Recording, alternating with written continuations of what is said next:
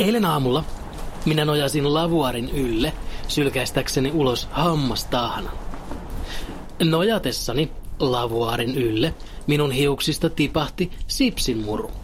Tänä aamuna minä puolestani keksin reseptin onneen, onnelliseen elämään. Joten voi sanoa, että aika ailahtelevia ovat nämä minun aamut. Ainakin mitä tulee saavutuksiin. Ja varmaan kaikkia nyt kiinnostaa enemmän se onnen resepti, joten keskitytään siihen. Eikä siihen, että se sipsi oli suola ja viini ja tikkasipsi. Mutta joka tapauksessa se onnen resepti on yllättävän yksinkertainen. Suodata pois muiden ihmisten äänensävystä sarkasmi ja iva. Ja yhtäkkiä kehujen ja positiivisen palautteen määrä tuplaantuu, triplaantuu. Ja kukapa ei olisi onnellinen, kun asiat luistavat ja, ja, ja palaute on myönteistä.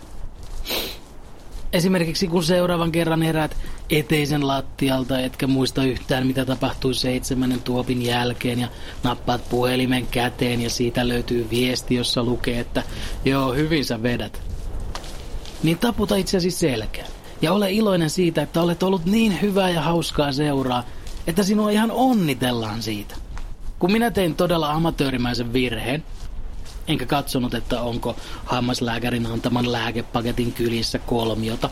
Ja sitten join muutaman lasin viiniä ja otin sellaisen lääkkeen ja olin kuulemma seissyt rappukäytävässä akuankan tyyliin pukeutuneena ja minulle kommentoitiin, että jep, toi se on kaikin puolin fiksuu toimintaa. Niin jumalauta miten mukavasti kohotti itse tuntua. Minä onnistuin aikuisena vahingossa vetämään kolmiolääkettä ja alkoholia, enkä silloinkaan töpeksi. Senkin onnistuin hoitamaan niin hyvin, että ihmiset vaan kehuvat. Uh, toinen henkilökohtainen esimerkki, ää, joka löytyy muuten hyvin tästä, mitä olen juuri nyt tekemässä. Ähm, minähän tykkään käydä kävelyillä, pitkillä kävelyillä. Ja näin kevään lähestyessä minä olen jo monena vuotena suunnannut kävelyni pääasiassa tänne Suomen ylimielisimpään nurkkaukseen, eli Helsingin Lauttasaareen. Koska kauan, kauan, kauan, kauan, kauan aikaa sitten minä olin täällä töissä. Ja yhtenä aamuna kävellessäni tästä ää, Lauttasaaren rannan kautta työpaikalleni minua vastaan käveli vanha sauvakävelysauvoilla varusteltu nainen. Muutama metri ennen kuin sauvakävelysauvoilla varustettu nainen oli minun kohdalla, hän pysähtyi yhtäkkiä, kääntyi 90 astetta, nosti toisen sauvan päänsä yläpuolelle ja lähti juoksemaan täysiä kohti tuossa nurmikolla levänneitä Kanadan hanhia. Onneksi Kanadan hanhien ei tarvinnut kuin hitaasti lentystellä muutama metri poispäin, sillä se mummon raivohyökkäys vei häneltä aika nopeasti voimat. Ja vain lyhyen spurtin jälkeen hän pysähtyi huohottamaan ja vähän vielä heiluttamaan sauvakävelysauvaa päänsä yläpuolella Kanadan hanhille.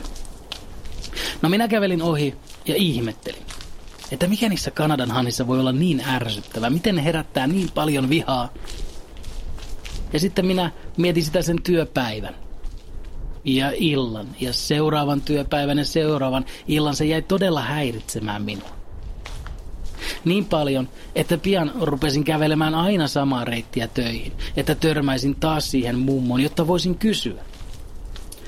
Mutta se mummo ei tullut koskaan vastaan, en sattunut koskaan törmäämään hänen, ja sen jälkeen, aina kun olen asunut Suomessa, olen minä keväisin käynyt muutamaan otteeseen kävelemässä täällä Lauttasaaren rannan lähettyvillä, yhä edelleen toivoen, että törmäisin siihen Kanadan hanhivihan sokaisemaan vanhukseen. Jotta voisin kysyä, että miten kukaan voi pillastua yhdestä linnusta noin pahasti. Ja kun minä mainitsin tästä harrastuksestani ihmisille, tai siis ennen kuin minä mainitsin, niin tuli aika ikävääkin palautetta. Sellaista sarkastista, joo, hei, hyvä, että tosta ei ole muodostunut sulle pakkomiele. Juu, onneksi sulla ei ole liikaa aikaa. Mutta heti kun rupesin suodattamaan sarkasmin ja Ivan pois muiden äänistä, niin palaute on ollut pelkästään positiivista ja minua on kehotettu jatkamaan tätä missiotani, kunnes kohtaan sen mummon ja saan vastauksen kysymykseeni, koska tämä on järkevää ajan kulua. Vaikka jos rehellisiä ollaan, niin Ajoittain minä hieman epäilen tämän tehtävän olevan mahdoton. mutta yritystäni tukevat ihmiset ympärilläni auttavat jaksamaan eteenpäin.